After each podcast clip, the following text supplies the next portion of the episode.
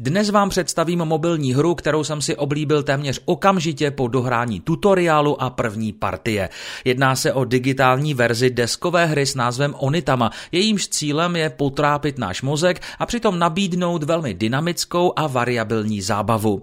Hra svým základem lehce připomíná jinou deskovku, dámu, případně šachy. Vaším cílem je totiž eliminace protivníka a přestože herní mechanismus vypadá relativně jednoduše, vyžaduje opravdu značnou míru vaší pozornosti. Kdesi v japonských horách se nachází chrám Onitama, ve kterém musíte prokázat své bojové schopnosti. K dispozici máte 4 své nejlepší studenty, se kterými se jako mistr bojových umění postavíte proti soupeři na čtvercové ploše o rozloze 5x5 polí. To, jak se můžete aktuálně pohybovat na bojišti, ovšem určují 2 aktivní karty, které můžete ve svém tahu zahrát s jakoukoliv vaší figurkou. Na těchto kartách je zobrazený směr pohybu a také vzdálenost cílového pole, kam můžete daného bojovníka přemístit.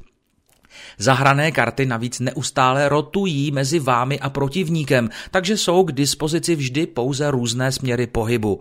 Jakmile odehrajete kartu, získává ji druhá strana. Hrajete přitom jen s 5 kartami, které se na začátku náhodně vylosují z balíčku celkem 16 karet. Vyhrát je možné pouze 2 způsoby. Buď porazíte mistra svého protivníka, seberete jeho hlavní figurku, myšleno vstoupíte s jinou figurkou na jeho aktuální pozici, anebo přesunete svého vlastního mistra do výchozího bodu mistra soupeře, což je symbol chrámu na políčku. K dispozici je samozřejmě také online hra a nechybí ani žebříček nejlepších hráčů.